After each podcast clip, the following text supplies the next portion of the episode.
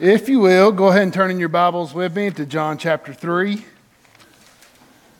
We're going to be finishing up not only John chapter 3, but we're also going to be finishing up our series today on knowing God.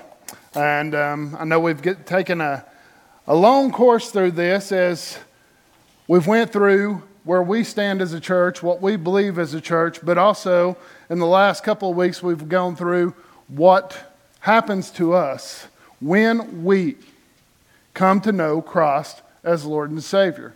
It all starts off with our regeneration or being born again. Then it goes to justification. God makes it just as if I haven't sinned. Then God does those works, but then we move into a arena that really does have a lot to do with us. And this is our sanctification. This is when we make less of ourselves and more of Jesus. And today, we're going to talk about glorification.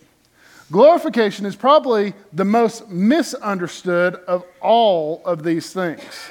A lot of people think that glorification is about a destination, but glorification is far from a, door, a, de, a destination. Glorification is about a person. Yes, we will have a glorified body.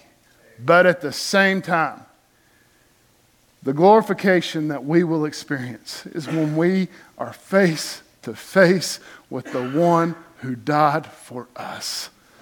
What a beautiful thing it's going to be. For those who missed it yesterday, we had an absolute blast. We ate fish, we cooked fish, we ate chicken, we ate hot dogs, we ate hush puppies.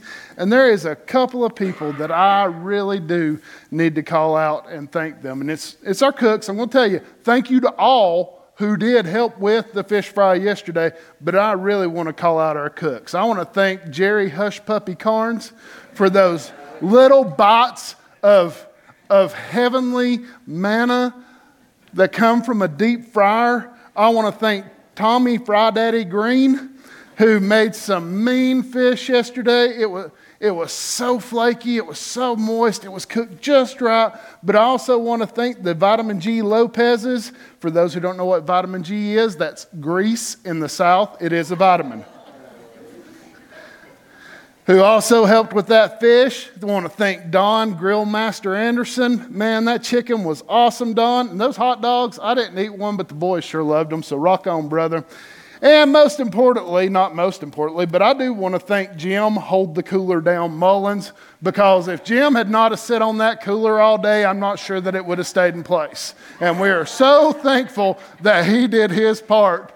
Yes, Jim, I'm just messing with you, dude. You done good on the hush puppies too but we're glad that cooler stayed in its place. But one of the most glorious things that happened took place on the wiffle ball battlefield. Yes, it was a battlefield. I'm going to say this. And I heard a lot of you say, I'm not going out there to play wiffle ball because I'm afraid I will tear something.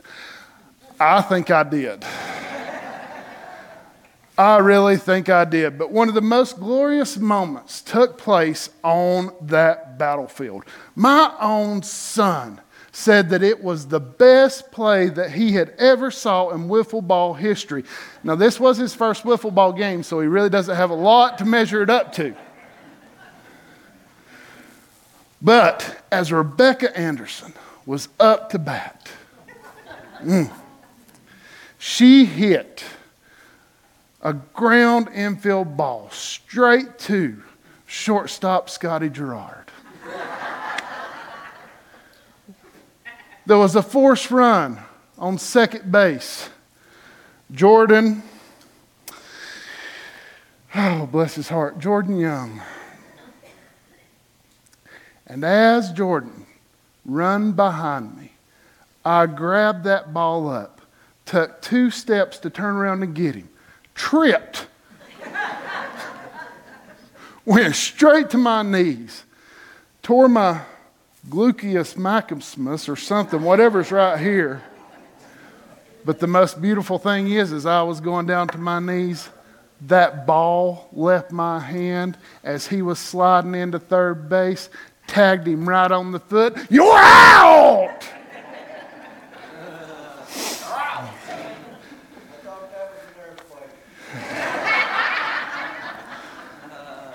The earthquake was in Papua New Guinea yesterday, not at Meeks Park. Yeah, Dalton says the best wiffle ball play he ever saw. Guinness, his first game. But anyway, it was a glorious time. I loved it. Jordan didn't. Sorry, dude. But at the same time, you know, those glorious moments are something that we have to relish because they come far in between. But even with those type of glorious moments, they do not even compare to what we will see one day. While we personally did not get to see this day that we're talking about today, we live in the glory of it. We live in the glory of the day that the incorruptible world, that the incorruptible world come to a corrupted world. We live in the glory the day that the powerful world came to the weak world. We live in the glory of the day that the spiritual world came to the physical world. We live in the glory of the day that the honorable world came to the dishonorable. We live in the day of the glory of when heaven came to earth. In John chapter 3, starting in verse 31. This is what John the Baptist says He who has come from above is above all. He who is of the earth is from the earth and speaks of the earth. He who comes from heaven is above all. Notice he said it twice. What he has seen and heard, of that he testifies, and no one receives his testimony. He who has received his testimony has set his seal to this that God is true. For he whom God has sent speaks the words of God, for he gives the Spirit. he gives the Spirit without measure. The Father loves the Son and has given all things into his hand. He who believes in the Son has eternal life but he who does not obey the Son will not see life, but the wrath of God abides on him. Pray with me. Father, I am so thankful to be able to have this opportunity, not just to expound on this word, Lord, but what you've already done in me through this word.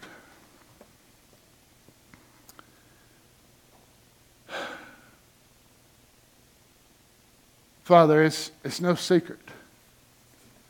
It's obvious to all. And just like the song said a while ago, for those of us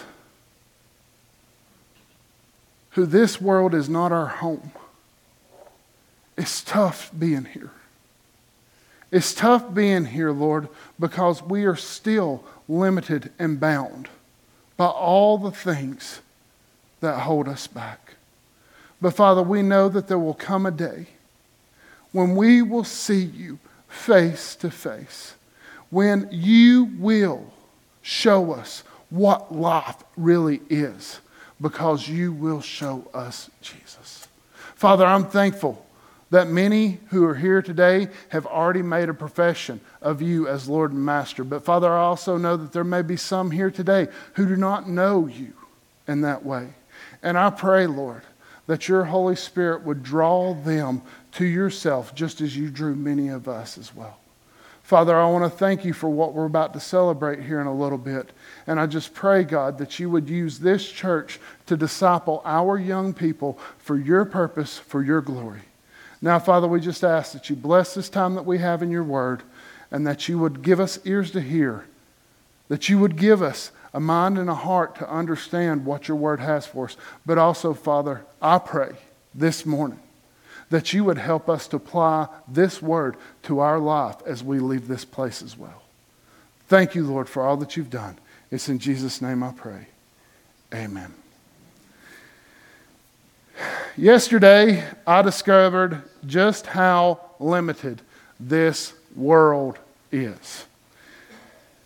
As you get older, you start to realize that there are some things that you can't do as well as you used to. Yesterday, we got to watch Ricky. I'm not going to say run to first base in the wiffle ball. I'm not even going to say it as a jog, maybe speed walking. Is that what you would call it, Ricky? But even with me, I couldn't believe how hard running 90 feet was. But the truth is, is that this world is a testimony to how limited we are. What are we limited to by in this world? One of the things that we're limited by in this world is time. For some of you, I know a couple of our students, matter of fact, I think three of you within the last two weeks got your driver's license. For years, you've been waiting on this moment. For months, me and your mamas and daddies have been praying for this moment because, Lord help you. Actually, Lord help us as you venture out on the road. But when you get older, while you're limited from things when you're younger, when you get older, you start to realize how limited you are by the remaining time that you have left. I mean, it's a humbling thing when you start to turn 40. And then you realize that you are, by average standards, at about half your lifespan. It's limiting. This world is also limited by our understanding. One of the most asked questions in all of the world, and I don't care what the language is, is asked in one simple word. Anybody want to guess it? Why? If you've ever had four to eight year olds, you've heard this word more times than you ever really want to think about because everything you do is why. Everything you say is why. And I know everybody says, well, that's the same way with your teenagers. No, teenagers just tune you out. They ain't listening to you at all. Their question ain't why, they're just out in their own world. But why is something that we all struggle with because we want to understand why things are taking place the way they are. We want to understand why all this unrest is happening right now in Israel and Gaza. We want to understand why right now earthquakes are taking place in Papua New Guinea. And please be in prayer for Jake and Marissa. I did get an email from them. They are safe, but the earthquakes have been within 50 miles of where they are. Some of them have been upwards of, I think 6.1 was the biggest one, but they've had a lot of five, um, level five earthquakes after that, so please be in prayer for them. But we wonder why. Why is the world doing this? We wonder why are things the way they are? And I get it. I get it. I get it why my kids want to know why. I get it why you want to know why. Because when we know what the why is, you know what it brings us? brings us comfort because then we understand why things are happening the way they are. This earth is also limited by knowledge. This is a hard one to believe. With as many books and as many capabilities that we have in this world today, it's hard to believe that our world is limited by knowledge, isn't it? But I have a theory. Y'all want to hear my theory? My theory is this thing is only made to contain so much. Can I get an amen?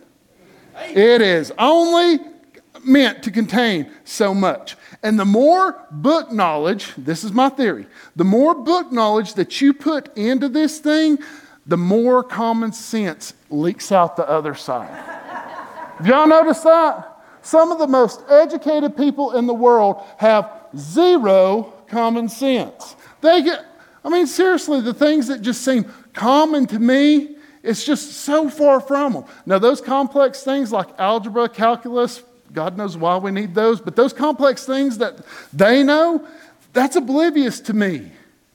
But knowing to drive on the right side of the road when you're going slower and not on the left side where you're supposed to be doing at least 90, I don't understand that. Common sense tells you to move over. But you know why they don't understand that? Because they're smart. They're so smart. They got this thing filled up with everything else. But even then, the smartest people in this world still wrestle with one thing what is the meaning of life? This earth is world limited by all these things because of one thing. And that one thing is something that I talk on a lot. That one thing is sin. Sin is the culprit of all these things that limit this world. Sin brought our time on this earth to a limit. You see, we were created in the image of God. That means that we were created to live forever. When sin came into this world, what came with it? Death came with it. Sin limited our time. Sin limited our understanding because sin brought in this whole perspective of pleasure versus wisdom. And those two things are hard, hard to decide between because while we want the pleasure of this world, a lot of times when we take the pleasure, what we do is we jeopardize the wisdom that God has given us. And that's what causes us to make foolish decisions. We give in to the desires of our flesh. So it's limited our understanding. It's limited our knowledge as well. In the simple act of knowing right from wrong. And even now, in today's time, a lot of people want to say there's gray areas. Brothers and sisters, there's no gray areas when it comes to sin. It's either you are living a life that is honoring and pleasing to God, or you are living in a life of sin. And even with that, let's just be honest, even with that, sometimes it becomes confusing to us. Why? Because we are sinful people. This world is limited. And the reason it's limited is because the sin that brought all its limits with it. So, you know what this tells us? That glorification is not here. We will not see glorification in our lives this side of eternity. This is something that we long for. It's something that we hope for. And Tommy, I seriously couldn't pick a better song to lead into this. Because this world is not our home. As much as we like it, as much as we want to stay here, I can promise you this there is a better place with a better person that awaits us. For those who believe that Jesus Christ is your Lord and Savior, you need to understand this. Your best days are not today. If your best days are today, your eternity is somewhere else. And that is a sad, sad reality for many people. But we go chasing after this. We want the best of things now in our life. But when John the Baptist is trying to explain this to his disciples, because that's who he's talking to here, he's talking to his disciples. They're in an argument, or not an argument, but they're trying to figure out why are all these people going to Jesus and not following after John the Baptist? And John the Baptist told them, I'm not the one you need to be following. This man, this man by the name of Jesus, the Son of God, is the one that you need to follow. And he sums it up by telling them this He is from above. Okay, now when we think about that one little word, or two words, from above, that tells us that he is not from here. I wonder if that's why Jesus was isolated. You know how it is when you go to a hometown area and you ain't from here? You either from here or you ain't from here. You know what I mean? I wonder if that was the same thing that happened with Jesus. Because it even says that most people did not accept his testimony. Why? Because he wasn't from here. he was from above. When he talks about being from above, he talks about the heavenly place from which Jesus came. Because regardless of what people think, Jesus did not come into existence on December 25th, either between the years of uh, 03 BC and 01 AD. Jesus has always existed. He come off his throne, come down to here with us. And as believers, we know this. We know this. We know where he is from. But I've got to ask you this as believers, if we know that he is what we're supposed to be going after and he is from above, why is it that we get caught up in chasing our glory here? Can anybody answer me that? Because if you can, you can help me figure out me. Because a lot of times, even myself, I try to find my glory here. I find my glory in my boys because of what they're able to do and just how good they are at baseball and soccer and basketball and how smart they are. I find my glory in my wife. Why? Because she brings me comfort here on this earth. But can I ask you this? Do my boys and my wife compare to Jesus? No. And I'm not saying forsake your husband. I'm not saying forsake your wife. I'm not saying forsake your kids.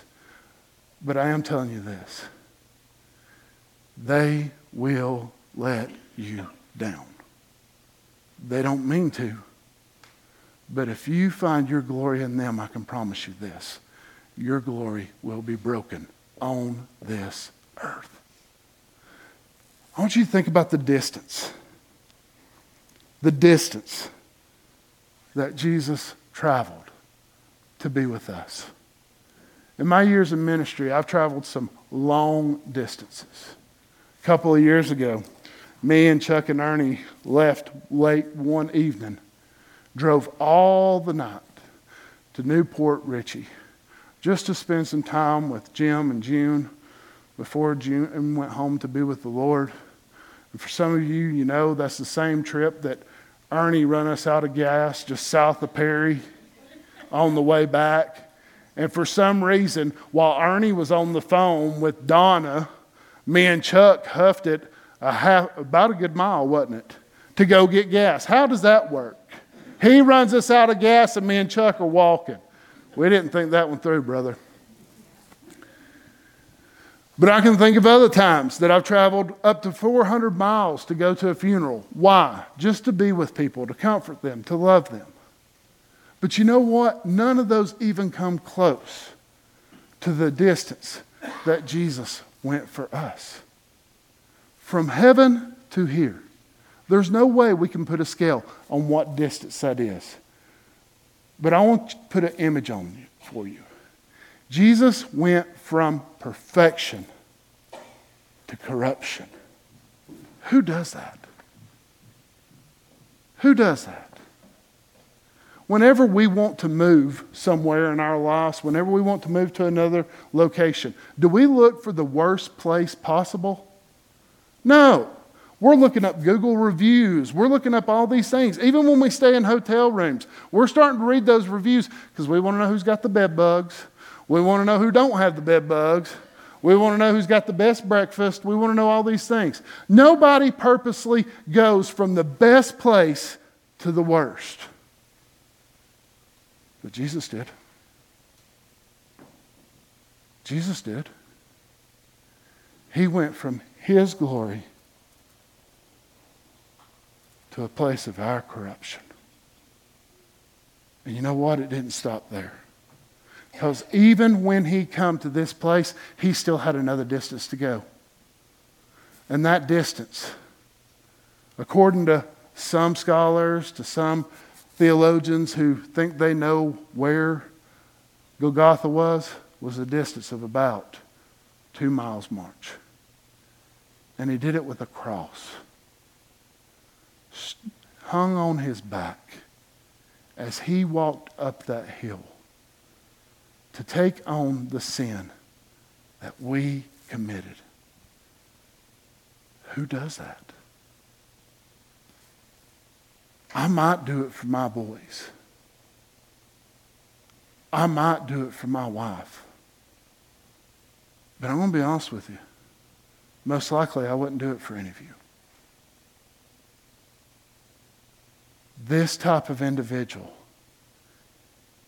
is proven right there that he didn't come from here. He come from above. And this above is a place that we long to be. In verse 32, it tells that he testifies. He testifies to the things that he has seen and to the things that he has heard. Not only did he travel a great distance, he tells us that there is a greater life. When we talk about us going to heaven, we always talk about the glorified body, don't we? And I get it. I look forward to a day where my gluteus maximus doesn't hurt anymore. And that actually is a muscle. I looked it up this morning just to see. But I look forward to a day when I bend over and I don't pop. You know what I mean? I look forward to a day to where I don't have to roll out of bed, to where I can sit up just right, you know, get out on my four feet, or two feet, four feet. I get out on four feet now because I normally hit the floor. I look forward to a day to where I have no illness. But I look forward to a day to where I truly have life. Remember what Jesus said? I am the way, the truth, and the what? One of the biggest things that we misunderstand about this is when we talk about eternal life, what we are talking about is Jesus. See, we make it all about the destination, don't we? And I've even heard this from a lot of kids. Well, I don't want to go to hell. And I get that. I totally get that. I understand that. But truthfully, from what Jesus is saying here, because he even says it there at the last, he says, He who believes in the Son has eternal life. Who is the life? Jesus. What Jesus is trying to tell us here is it's not necessarily about a destination, but it's more importantly about a person. I want to ask you a serious question, and I know this is one that you're going to have to think about. But if you could go to heaven, if you could go to heaven and see all that is described here in this book, but Jesus was not there. Would you want to go? Would you want to go? That automatically tells you right there that it's not about a destination, it's about a person. It's about the person who come off of his throne, who came to this earth, who took on the sin that we committed and died so that we could be with him forever.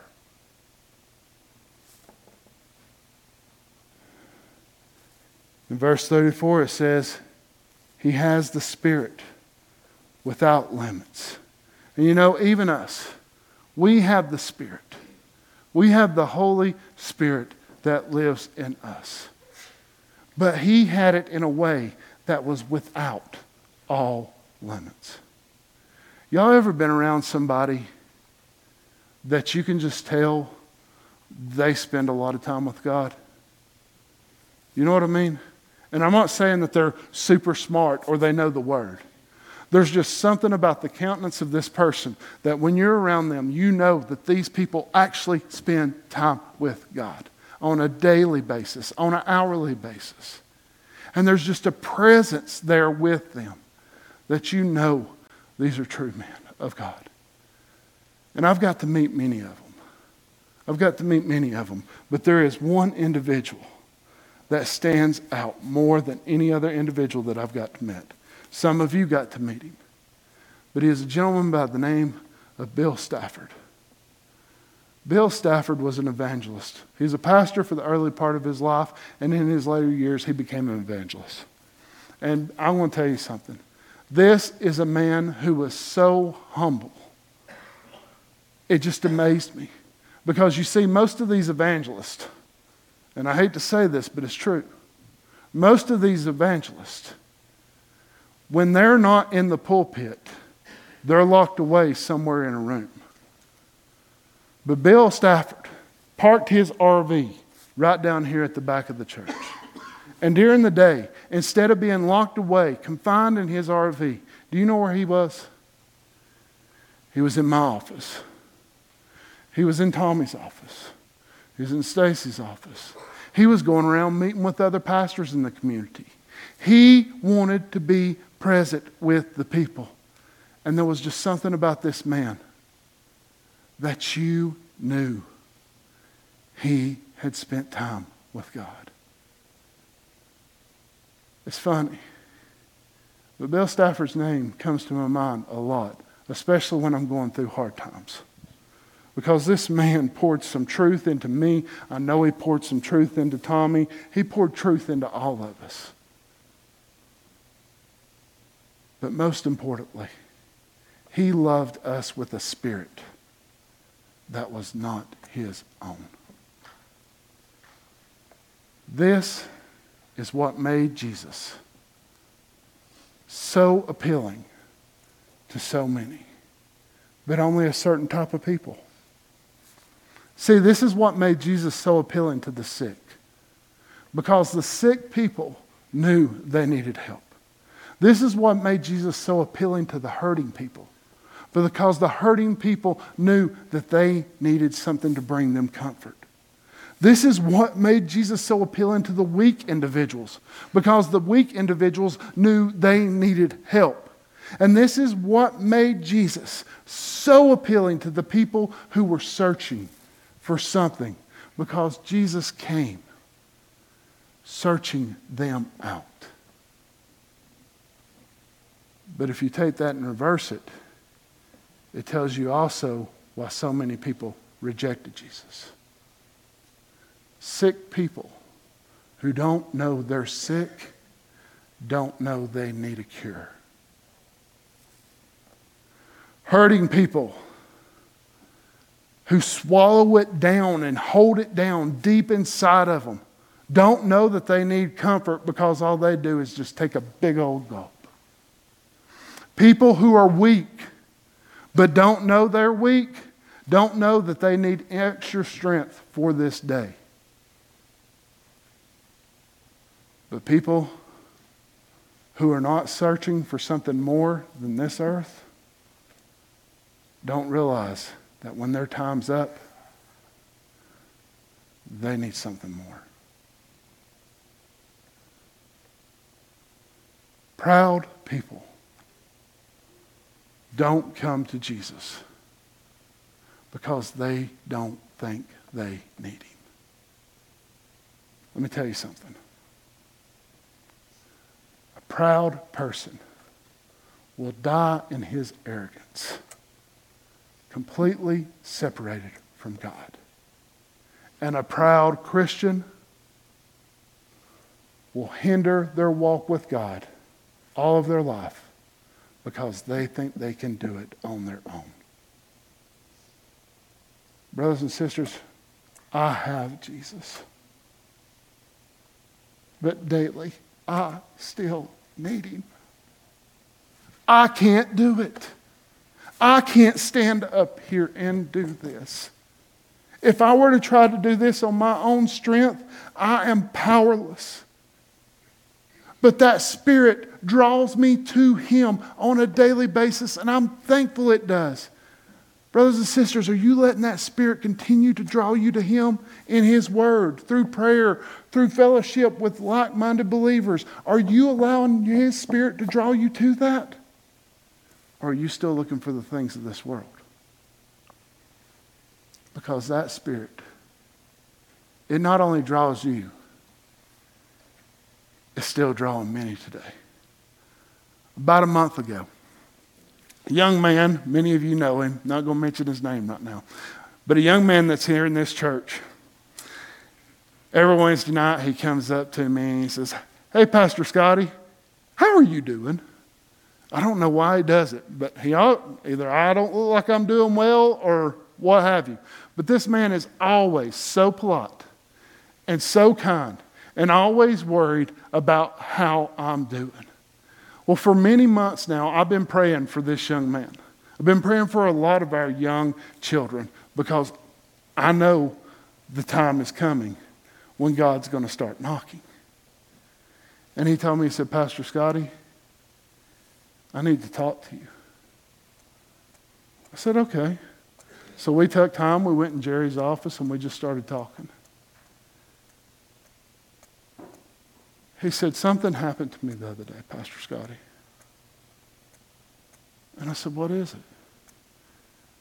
He said, I was in the library all by myself, and something just hit me. I was like, Did an individual hit you? He, he said, No, something hit me in here. I said, Okay, tell me what you mean. He said, That day I knew I needed Jesus. I looked at him. I said, Okay. What'd you do? He said, I did the only thing that I knew to do. I asked Jesus to be my Savior.